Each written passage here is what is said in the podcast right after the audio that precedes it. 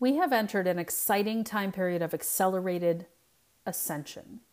We are moving rapidly from 3D to 5D, and along the way, there are so many things happening that we don't see.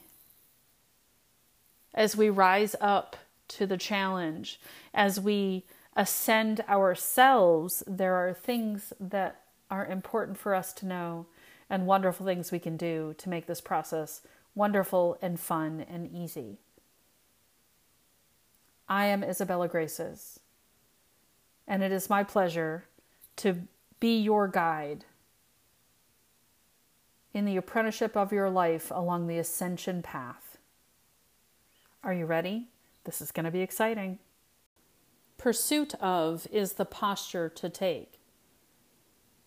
Always being in pursuit of what is the next opportunity for infusing grace, in finding balance and harmony and joy and bliss. This is not a one time effort. This doesn't stop at a month's worth of work or six months worth of work.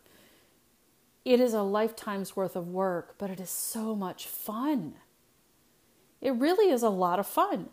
When I first started doing this, you might call it shadow work, as Carl Jung would say. When I first started doing my own work, I did almost all of it on my own. And it is pretty darn scary when you have to dive into the root cause of the fear that you've got that has frozen you, and you have to spend time in that space and be there and be there and be there, especially if you don't how know how to get out of there. I mean, how do you get out? There's got to be a way out. There is a way out. There absolutely is a way out. There are probably hundreds of ways to find your way out of that. And so when you make your way through something, especially when you first get started, you may you may find yourself exhausted. Oh, that's a lot of work. I don't know if I want to do that again. That was really hard. And it is especially worse if you're doing it alone. So you might not be inclined to do it again. But each time you do it, each time you learn a tool, each time you uncover a treasure, it really does become quite interesting and fun. So we're always in pursuit of what is the next dimension of our healing? And where do we go from here? I had a long standing fear of taxes and the Internal Revenue Service. it led to a whole lot of procrastination for a lot of years. And uh, I finally had the right tools to clear that fear.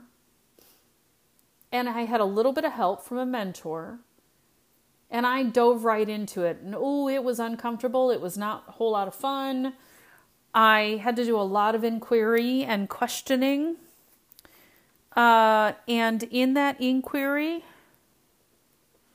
I discovered a lot about myself. Maybe things that I already knew, but I hadn't quite uh, allowed to come to the surface. Things like a rebellion to authority. Um, things like I'm afraid I'm going to have to give all my money away, which is a scarcity fear inherited scarcity fear. Afraid that I'll get in trouble. So it was one of those I'm going to avoid sending this in because um, subconsciously I'd convinced myself that if I didn't send it in, then I couldn't get in trouble. Uh, or have someone, you know, send me this, send me a letter or make a phone call. Um, well, the IRS doesn't make phone calls, those are all scams. But as I dug through that fear, and it took more than one time of digging into it and, and excavating out of it, I kept pursuing it. I kept going after it. Why is this here? Why do I dislike it? Why is it so hard for me? Why is it frustrating? What's the procrastination about? What emotional trauma am I dealing with? Is this mine or does, did I get it from someone else? What belief systems are behind this? What, what emotions are behind it? And how do I shift that so I'm no longer controlled by the fear and the anxiety? And it did take some work, uh, and I got through it, and it's pretty good these days. I ended last fiscal year with my accounting done for our major business. That has never happened. In 20 years of running the business, I've never had everything done by the middle of January. So that was a triumph, an absolute triumph. And there are many other of those situations.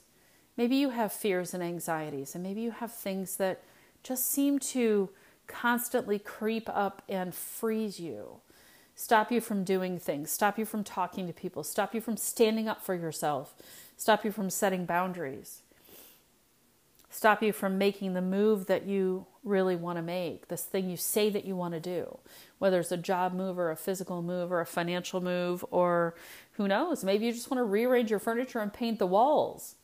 I had a client one time who was so afraid to pick the wrong color on the walls, she couldn't pick a color.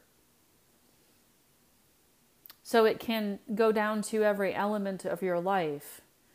And it's time to kick that crap to the curb, to be done with it. To say, this isn't me. This is coming from somewhere else. So let's figure out where this is coming from. Let's figure out what the truth of it is. And then you, you dig into it. So you might start with this question I reject doing blank because I have a deep seated fear that I. And then write down all the things that come up, the fears that come up. You know, I, I'm a, I, I reject the idea of moving to um, Bali, Indonesia, because I have a deep seated fear that I won't be able to pay my bills. I have a deep seated fear that I will look bad in a bathing suit. I have a deep seated fear that I won't find any friends. I have a deep seated fear that I will get there and run into a big spider. And you write all of these down, and at the end of it, you say to your creator, your divinity, please take all of these fears from me and bring me only wisdom and knowledge that I need. And I thank you for your help in this. And that is the beginning of clearing out the fear. And so once that's done, what do you do next? Sometimes you have to wait for the next indicator, the next occurrence, the next event. And when it shows itself, begin to go after it, pursue it, do the inquiry, use the tools, contact myself or another light worker to help you navigate through it and gain complete and total control over your energy and your spirit. So, the posture to take in all of this is pursuit. Thank you.